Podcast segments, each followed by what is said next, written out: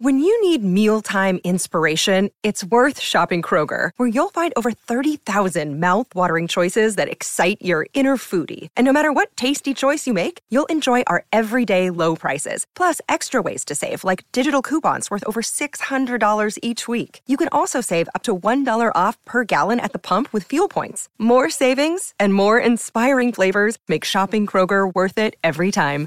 Kroger, fresh for everyone. Fuel restrictions apply. At Evernorth Health Services, we believe costs shouldn't get in the way of life changing care, and we're doing everything in our power to make it possible. Behavioral health solutions that also keep your projections at their best? It's possible. Pharmacy benefits that benefit your bottom line? It's possible. Complex specialty care that cares about your ROI? It's possible. Because we're already doing it. All while saving businesses billions. That's Wonder made possible. Learn more at evernorth.com/wonder. You have to have some type of identity separate from the money or your job. You have to. Because I think if you assign your identity to the job or to the money, then you're acquiescing control over your life to that thing. This can't be it. There has to be more. Wait, am I crazy? No.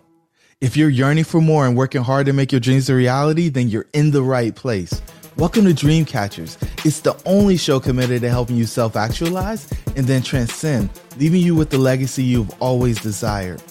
Listen in on conversations with successful philanthropists, entrepreneurs, and founders every week as we connect with them for inspiration, education, and direction. Your host, Jerome Myers, is here to help you exit the matrix and transform into a leader of your own revolution. The question is do you believe your dreams should be real?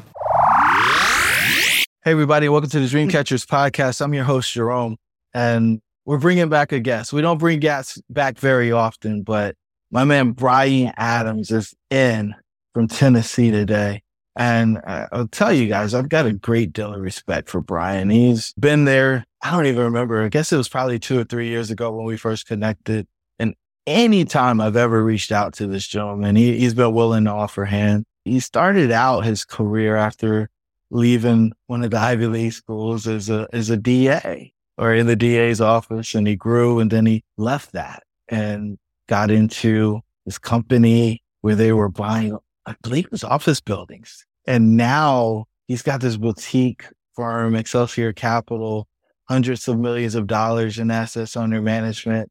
I'm telling you this only because he won't tell you guys this. And so with that said, Brian, super grateful to spend a little bit of time with you this afternoon, man. It's always a pleasure when I get to hang out with somebody as, as wise in their young age as you and get to dig in on what I think are some pretty interesting topics, man. So thanks again for, jumping on with me. Yeah, man. Thank you for having me. Look forward to it. Yeah. So let, let's go back early on, right? Cause I think you, you believe in the American dream or you believed in the American dream at some point on your journey where you you go to school and you get good grades and then you get a good job and you start climbing that ladder. And then eventually one day, potentially you retire and you try to live longer or not as long as you have money, right? Because you don't want to run out of money after retirement. But at some point you made a pivot. And so, you know, we, we talk about exit number one being leaving corporate America. And while you weren't working at one of the Fortune fives, you were working in the system. And so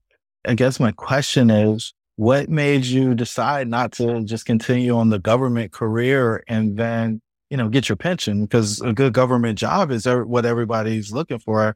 I don't think you grew up wealthy, so I, you made it, right? Well, I guess a, a couple things happened. One, you know, and then this is to give people context. I was a prosecutor in the vehicular crimes unit in Nashville, Davidson County. And it's a great job, especially at his law school to cut your teeth as a young attorney. And I liked trying cases. I liked working with police officers and helping victims. But a system that's not based on meritocracy is very frustrating. And to your point, being a cog in the machine, which I've realized we kind of all are, but it's really just how much agency and autonomy you have over what type of cog that you are. There was a moment where, you know, I was working basically traffic court. I was dealing with people who had no driver's license or a suspended driver's license or revoked driver's license, which in the state of Tennessee is a, a C misdemeanor. And I was just processing people. And most of them were Latino, Hispanic. They weren't not able to get a driver's license because they weren't U.S. citizens, and yet they were working, right? So they had to drive around. And I mean, we would process a couple hundred people a day in that court. And at the time, the Department of Homeland Security, if they had an ICE hold on them, they would be deported. And I remember talking to the Homeland Security officer at the end of the day after we'd gone through the docket. I said, man, where would these people go? Like, what happens to them? He said, well, they get put into a facility in Nashville, then they get transported to a bigger facility in New Orleans, and then eventually they get sent back to Guatemala or Nicaragua or wherever they're from Mexico, wherever they're from. And I was like, well, how long does that take? He said between six and 12 months. And I said, well, how much does that cost? And he said, depending on how long they stay in the facility, between seventy-five and hundred thousand dollars per deportation. Oh, wow. And I thought, bro, I'm making 53 grand a year and I'm costing the taxpayer you know, 75 or 100 grand times 200, 300 people a day. I just A said, I can't for sure. Yeah. The traffic court operates Monday through Friday. And I said, I just don't want to do this anymore. This is ludicrous. And obviously, this is just kind of a tipping point of a broader conversation I was having with myself. But I just wanted something different. Right. And I had the opportunity because of my wife's family to get exposure to this different world that I didn't really know anything about private equity and commercial real estate and investing and family offices and just thought there was more out there that I could be a part of. Yeah. So, how did you prepare for your exit from corp or from the the district attorney's office? Because most people feel like they can't leave because of the golden handcuffs.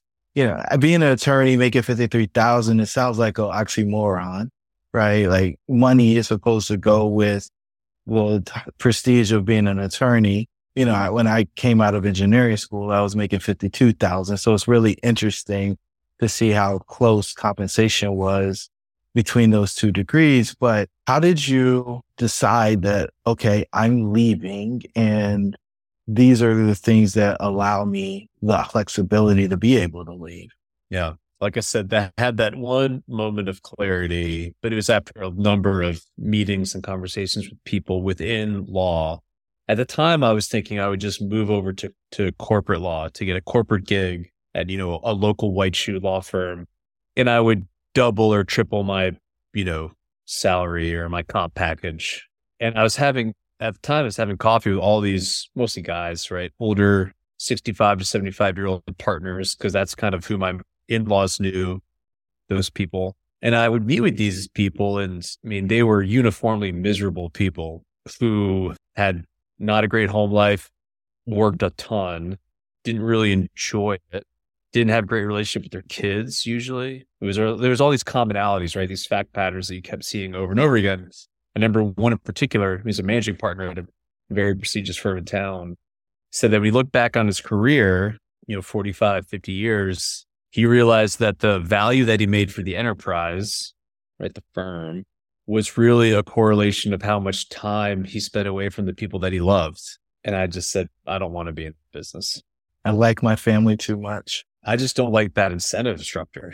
Yeah. I think incentives really matter. So, all right. How'd you figure out that it wasn't just about the money? Like we're, most men are taught, Hey, you're nothing unless you provide. Like, how'd you get the one, the kahunas and two, I guess there had to be this philosophical, ex- there's courage that expresses philosophical divergence from what's normal. Yeah. I mean, let's be, I'll be kind of brutally honest here. You know, I, married into an affluent family and the way we think about the family capital, the partnerships, but, but I'm not talking about just you know, assets, right? Investments. There's also the family capital, the social capital, the relationship capital, the human capital, right? The way we think about the whole partnership is to enable you to be of service or to be entrepreneurial. And so I felt like I'd checked the of service box, right? I'd put in a couple years in the DA's office. And frankly, just having that cushion allowed me to take a huge risk on. And I think that's where people, we talk about inequality and this kind of concentration of wealth. I mean, the reality is a large part of that that doesn't get talked often enough about, I think, is just the ability to take that risk on. And I didn't have to worry about paying the mortgage. I didn't have to worry about feeding myself. I didn't have kids at the time, but we had resources available to us, which allowed me to take a shot. And if it went up in flames, chalked it up to, you know, school of hard knocks and I could always figure something out. But that's what allowed me to kind of take that risk on was this kind of the family that I married into and also the culture and the encouragement that given the way the world is working these days in terms of how much things cost, inflation, then the realities of exponential growth of families and the overhead spend, which we can get into, but like you need a wealth creator every generation. Otherwise, you're not going to be able to maintain your purchasing power over a long time. That's just the reality. Wow. So was there a, a deliberate process that you went through in going from I'm not going back to the DA's office anymore and I'm hanging my shingle to do something seemingly unrelated to anything that I've ever done? Yeah, it took about two to three years, right? So I left the DA's office. I joined a basically a solo practitioner to hang a shingle. There were three of us total attorneys. And I knew that was kind of a step down. And then I had kind of a, a path that I thought, you know, would get me to where I wanted to be. And so that that's kind of what it looked like was I, I left, joined this really small group, did my own thing, and then was able to go full time, you know, pretty shortly thereafter into the the real estate business. So what about what happened in the real estate business that made you say, I'm ready, I can go full time, I'm ready, it's ready for me to be in that full time instead of I assume it was a side hustle until that point. It was. It was. We had an investor who committed a million dollars to our fund two. And he, to him, it was a, that was a de minimis amount of money. And wow. he was he was really a, a mentor, or he was trying to be, right? Or what I would call like a Dutch uncle. And as part of his teaching process, he said, listen, I'll make this commitment, but I want a condition on you going through a due diligence questionnaire process. So we brought in a third party advisor to diligence us and we had to go through a full DDQ. And one of the red flags was that we weren't full time. Wow. And he said, Hey, I understand like the way this works. I'll give you until this date to wind down your other affairs and I'll make the money conditional on you doing this. And at the time, there were three partners, three of us total. And my other partner and I like diligently went about trying to close those other ventures down. And then the third one wasn't able to do it or wasn't willing to do it. And so he left the partnership and the two of us stayed. And so it was really just kind of one of those, it's never a great time, but this forced my hand in a lot of ways. And uh, looking back on it, it was really great thing that he did for us, which I don't reflect on much, but. So when you get the news that like it's go time, you're either in or you're out kind of thing, right? How did you respond to that? Because I think so many people, they're like double touching. They're like, they're ready to jump into between the ropes, but they're not ready yet. And so you jumped, but were, were you resistant or you're like, oh man, like this is what we needed in order to be able to jump? Because a million dollars for a lot of people, it sounds like a ton of money, but when you're feeing it, it doesn't really go that far. Right. Yeah, exactly. I was ready. I was ready to to go all in on it. I had made that mental shift already. So that really wasn't the issue. Okay. So you you get in, it's you and your partner in the beginning. I I call that period chief everything officer. You're figuring out the problem that your company solves. You're figuring out what the need is and what words you need to say in order to get people to believe in you. A million dollar investment from a single investor is very meaningful in the beginning. And you said that was more of a relationship thing and it was a small, small, small percentage of his, I guess, overall investable assets. When did you actually figure out that you had like this product market fit thing and that like you could grow it because you've done millions and millions of dollars of investment capital since then. I remember we had raised these small funds, right? So these blind pool vehicles, and they weren't big. I mean, gosh, a few million dollars. And then we scaled up to maybe somewhere like low 20s per vehicle, which in that world is not very big. But I remember we had an opportunity to buy a property in, in Nashville and the fund didn't have enough capital. It was the end of the fund life or deployment. And so we, we decided, okay, well, we'll offer it to the LPs as a direct co-investment opportunity. We'll charge them no fees on it just because we wanted to take down the deal. And so it would stretch our dollar a little bit farther. And luckily my partner has, you know, Wall Street background. So he knew that this was possible. I didn't know that you could even do that.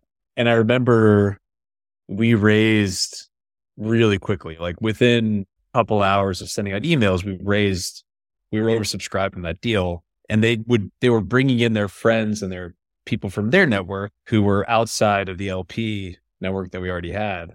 And that's when I realized this is a real business. Like we could really do this. And so we did it again. With there was that was well, yeah, we don't we no longer do that, but we that was a small acquisition, right? And I remember we the next deal we did was like uh God, uh, we bought like a thirty million dollar asset, and we raised eighteen million dollars. And I remember I was in a hotel in Dallas. I was there for a conference, and it was just incredible. I remember that moment of realizing like this is a real business. We can do this. Yeah. And that was kind of off to the races after that. What about is it just this velocity of capital coming in when you offered the opportunity that made you feel like this was a real business, or was it you raised more money than you ever thought you would ever be able to raise? Like what what was it? All of the above. I, I think the re- the reality and the realization of this is a this is an offering and a product that these discrete population of investors don't get exposure to very often. And there's a huge amount of appetite and there wasn't enough, there weren't enough sponsors operating in that space. And so just knowing that you were bringing a solution set to the market, solving that problem was really encouraging, obviously. And again, if remember, this is in 2013. So crowdfunding was like just starting to be a thing. And, you know, we were sending manual emails out, right? Just like per person. It was a very different world. And, and that, that was really, I think the shift there of, gosh, like this, there's a lot of appetite for this and there's not a lot of offerings out there. This is great. We got lightning in a bottle. So I didn't ask this and, and probably should have. How'd you find your partner? Because I think a lot of people are scared to do it on their own there's complexities that come with partnership. And there's also a need to get bigger faster with partnership because there's two mouths to feed instead of one. So how'd you find your partner? Because usually they don't last, as you said, with the third amigo. They just kind of yeah. walked away. Yeah. And it's interesting. You know, I remember when I got into the business, a mentor would tell me that, you know, typically these things are three to five year gigs because they're, they're usually commensurate with the cycle when things go when things go sideways or when they go down, partnerships blow up. And if you look on LinkedIn within like real estate sponsor world or you know financial services or alts, it's pretty accurate. Like three to five years, you'll move on to a new thing. You know, I've had my partner for eleven years now. I met him, a guy that I knew through Rotary, which is a thing I used to do, I guess. It was a small Rotary chapter in Nashville he called me once and said, I've got a friend from New York who's in town. He does real estate. You should have lunch with them.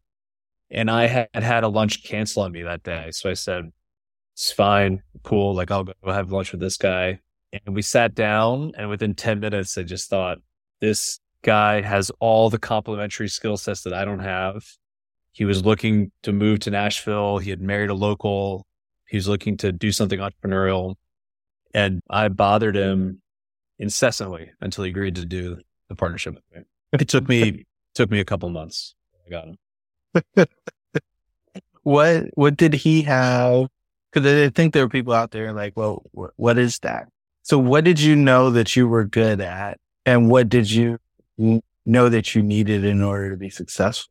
I knew I could raise, and I knew I could be the front facing marketing guy and he was he had a really deep finance background. He had worked on Wall Street for a long time. Cornell undergrad, NYU Law, Duke Business School.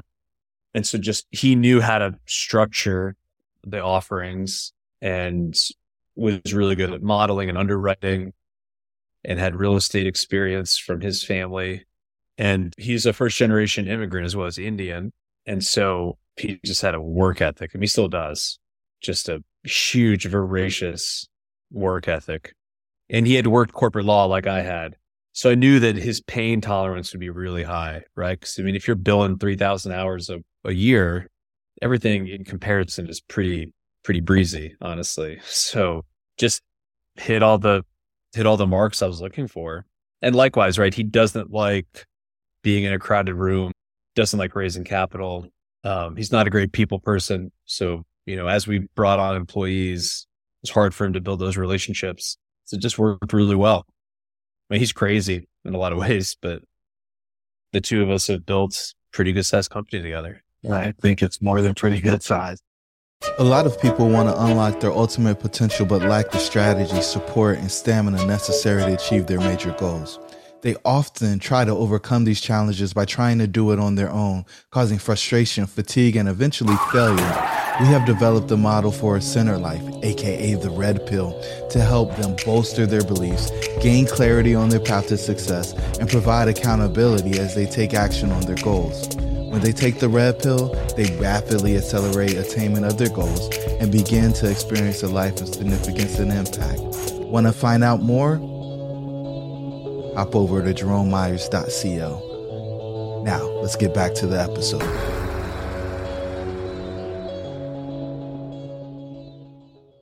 So you guys go off, it's working, you're, you're having momentum, you're having success. Was there anything that wasn't going well as you start to add people to the team? Cause I, I imagine there was a hire, right? First it's equity. Maybe nobody's getting paid, figure it out. But then you add that first person and they're expecting a paycheck every two weeks or once a month. Did that first person come in and did they work out initially or did you have yeah, we got lucky. No, we got lucky. Our first hire was a guy, Jimmy, who was an all star and he was my ride or die for five years. He has since moved on to different opportunity, but very amicable We tried to retain him. I tried to I tried to hire him back every 30 days. I hit him up. Super talented, super hard worker, great guy. But yeah, it's one of those things that you hear these cliches get thrown around. And when you're young or new to the business, you're like, that shit's not real. I mean, the one that you hear a lot is the death of an entrepreneur is a salary. And, you know, I haven't pulled down a salary since I left the DA's office. I've been a pure K1 guy and it's a crazy way to live but my partner, I just believe that it, it motivates. And so every time we've had surplus capital, we put it back into the company to grow it. So it's just how we've always thought about it. But it does take some getting used to, you know, used to getting paid on the 15th of the month or whatever every two weeks. And you can go long stretches with no income. I don't think it's risky because I know the business and I have confidence. But yeah, I think for most people, it's totally insane probably. So does that mean that you, you keep your lifestyle super simple?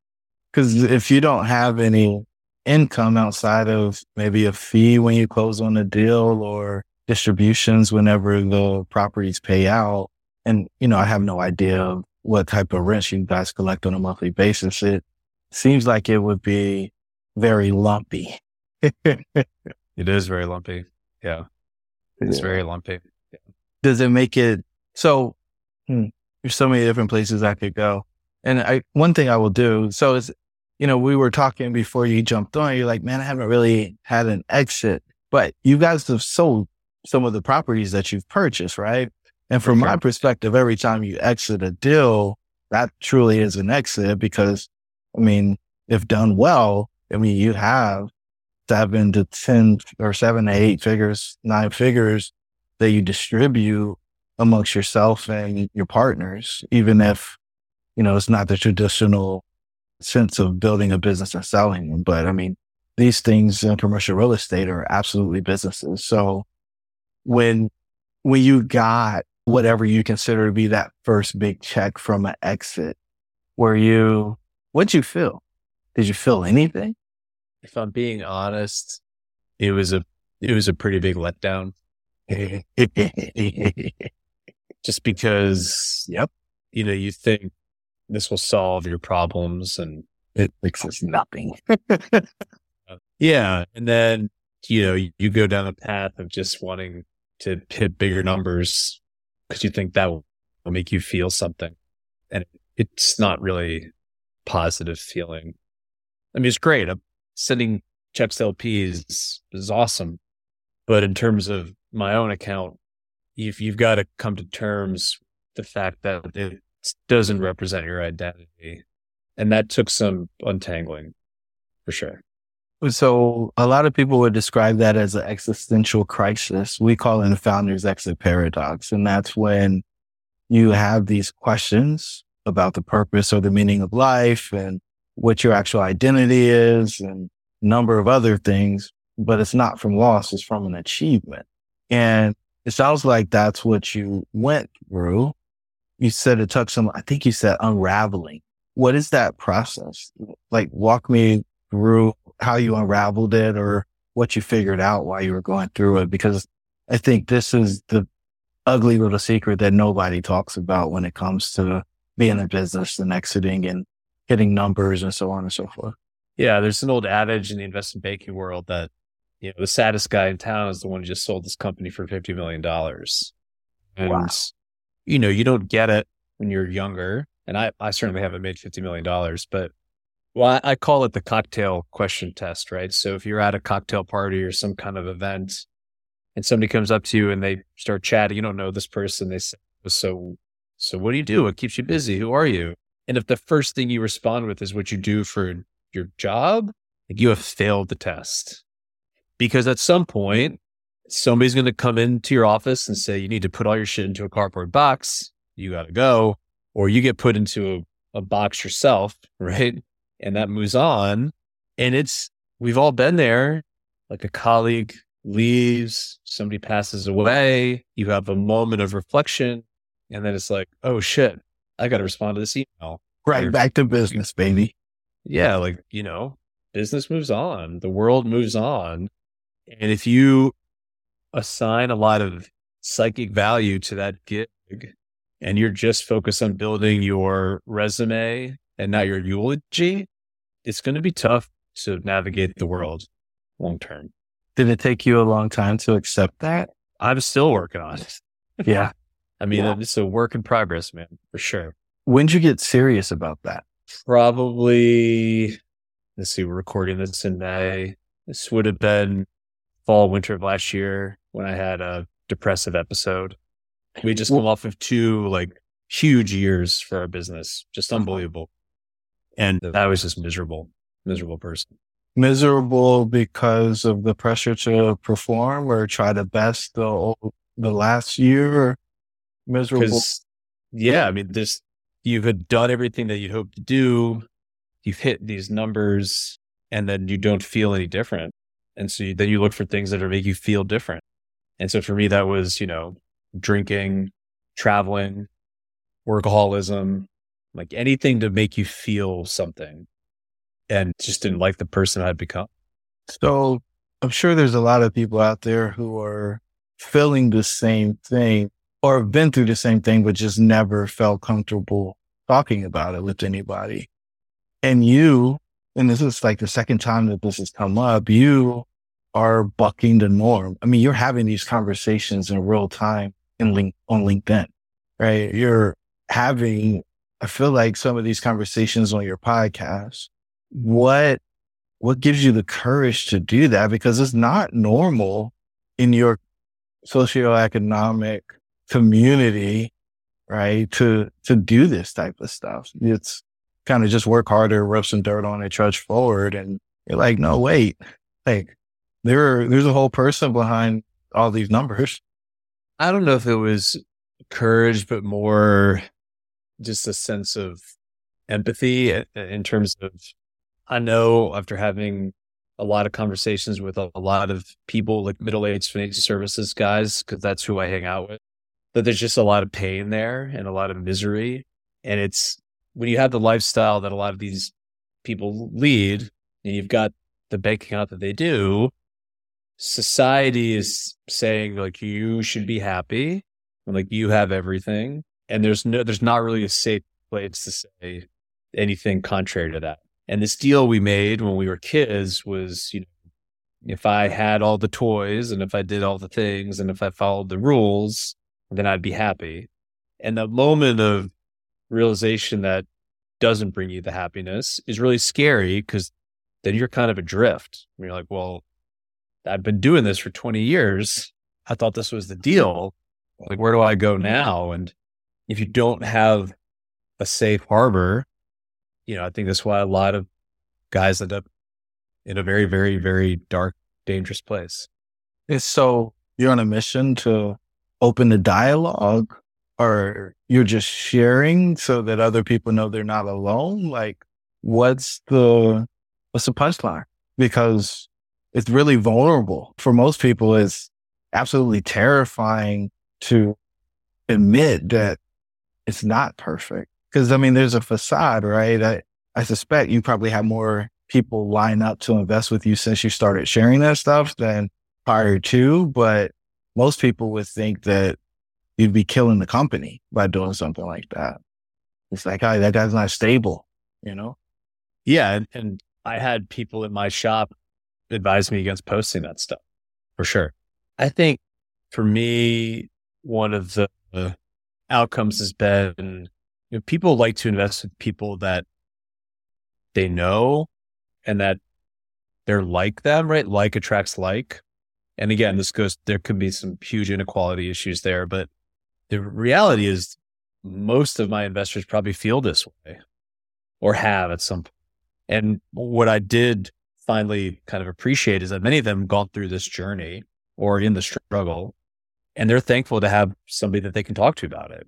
And if you can deepen a relationship, it's going to lead to other good things, right? So if they're reaching out to me to talk about this, then it leads to real estate, real estate and what have you. So it wasn't calculated that way, but I don't think it's really any different than people who fashion themselves as a subject matter ex- expert on interest rates.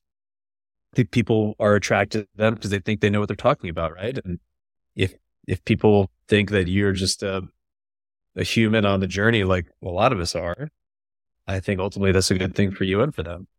Yeah, I've been listening to some content recently, and they talk about the three lives of people. There's the public life, the private life, and the secret life. And the quicker you can get to the secret life, the deeper the trust and the longer the relationship because you share something. And one of the fastest way to get in a secret life is by being open about something that people don't traditionally discuss that they are dealing with themselves. And I mean, this is literally what happened for you, even though you were just saying, Hey, you're not the only one. I know where I was. This let me tell you where I was so that you don't feel like you're the only one. And there were probably conversations that were happening that weren't broadcasted for public consumption like this one is. This is, I don't know, I, I've just found the content brilliant. Like just the penmanship, like the, the way you've put the things together and to see how people have responded to it it's just been enlightening to see the challenges that people are experiencing on a, on a regular basis. And, you know, particularly men. I think women are able to get together in community and process their feelings and so on and so forth.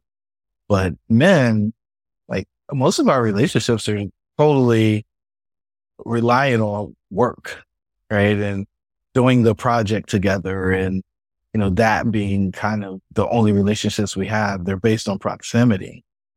And if we don't intentionally select people to spend time with, then we end up in this place where we have a life that we aren't proud of or we're not happy about. And you can say that you're doing these things under the guise of making more money so that you can provide for your family. But we actually do the the authenticity test, you find out really quickly that that's not why you're doing it. You, you mentioned alcohol, you mentioned workaholism. Are are there other things you're seeing people do to kind of I'll call it relieve the stress or get away from the the pain? Within my population cohort, yeah, I mean, I think workaholism is a huge problem. I read something somewhere that was said something like in 20 years, the only people that would know whether or not you put the extra hours in at the office will be your kids. Cause they're mad because you weren't there. Right. Like, so I think it's a big problem. And alcohol and drugs are another really big issue, right? If you, it's one of these things where if you want to solve, if you want to effectively solve an acute pain, they're super effective in the in the short term, in the near term. Like it will work. It will work really well. Probably won't si- solve your long term issues, right? Um, and so I think it's endemic, to be honest. And the reality is, given how much time we spend working, it makes sense that we feel more comfortable at the office than we do at home. Like the office is easy, right? Like, especially if you're in control. And if you're good at it, if you're, if you, if you are really good at your job and you get rewarded, then yeah, like go to the office and work. If you go home and you've got to see your kids and your wife and figure that all out, given the amount of time in the day that we spend with them, that's a lot harder. And I, I totally get it. It's a, it's escapism in a lot of ways. So for that person that's out there, they're chasing the eight figure exit, because I mean, that's what the listeners for this show are interested in. They're aware because they listen that, you know, the check isn't the thing that fixes it. Right. They know that there's going to be some feelings, some questioning, some doubt on the backside of the exit. And that there might not be a whole lot of safe places for them to have that conversation as they f- are questioning whether or not they feel happy. Cause I think there's some questioning before they actually accept the fact that I'm not happy or acceptance of the fact that I'm depressed or acceptance of the fact that I don't know what I did all that for. Or I don't know what's now. What words of wisdom would you give them? Do they just not pursue it? Do they, what do you tell them? You have to have some type of identity separate from the money or your job. You have to, because I think if you assign your identity to the job or to the money, then you're acquiescing control over your life to that thing. And I think money can have energy, right? You can assign positive energy to it. You can assign negative energy to it. You can run your family like succession, or you can run your family in a different fashion. And so it's not evil, but I, I think it does have this like karmic quality to it. And it's really hard to know what makes you happy or what makes you tick or what gives you kind of a sense of purpose if you if you just work all the time or if you drink all the time. And so having some sort of process where you strip away these things and actually be comfortable in your own skin, which I don't think many people are, it's going to be hard. And so I would advise people to get a really good kind of peer to peer affinity network. So it could be EO, it could be YPO, it could be Tiger 21, who, whatever, whatever group where you can be honest and real and open to with, with people that are empathetic because they have lived in your shoes for a while, I think is super powerful. And it cuts through a lot of the kind of preliminary BS. You can get really deep really quickly. And then I would advocate for if you kind of took all your time and resources and money and you created a pie chart based on where you spend those things. So taxes, insurance, legal, business, education for your children, whatever. I mean, how much, how much time, money, resources you allocating towards your mental health or your physical health? Like, where does that look on the pie chart? And I bet if you're being really brutally honest with yourself, it's like less than 5%. Yeah. I suspect it's less than 1%. From, And, yeah, yeah. and what I said, I tell this to my kids, any society or culture or group, you can determine their value system by looking at their budget. Mm-hmm. Good allocation right? so, of the resources. Yeah, yeah. So if you look at the United States government and how we spend our resources, we actually like you know really care about taking care of people, Medicare, Medicaid, Social Security, the defense budget. But you know, there's certain things that we don't allocate resources to, and that's a reflection of our value system. And so you can do it on a household level, on a personal level, as long as you're really honest. I would recommend actually bringing a third party to keep you real on that. And if you're only spending a couple hours a week getting your head right or your body right, you know, what I tell people after my journey is like, if you don't like the outputs that you're getting, how you feel, how you look, how you operate, then you can change the inputs and it will, it will make a difference, but you got to be real with kind of what the output looks like. Oh man, Brian, this was phenomenal. Who else should we have on the show, man? This was raw. This was real. Usually folks who are doing that have a, have a couple of battle buddies who are actually doing the same thing. And I'd love to get more of these conversations going because these are the things that we need to hear. Yeah. I'll get with you offline. Got some folks okay. that I can send you that might be good. Awesome. Awesome. All right, listeners, you heard it from Brian Adams himself. If you're, if you're looking for a place to put some capital, I don't know if you can get into Excelsior, but uh, know that your money is safe and that they're always going to be real and transparent and authentic with you if you're if you're on that journey to your eight figure exit and you're looking for somebody to go on that journey with you, somebody who actually understands what it's going to take and is interested in making sure that you're good, not just trying to figure out how to extract value from the enterprise, then hop over to our new website, theexitparadox.com and grab that PDF we got there that talks about the six centers of doubt that every entrepreneur is going to experience on the backside of their exit. Until the next time, your dreams should be real. We'll talk soon. Thank you for joining the tribe today. We would love to hear from you. Please don't forget to rate, like, and share.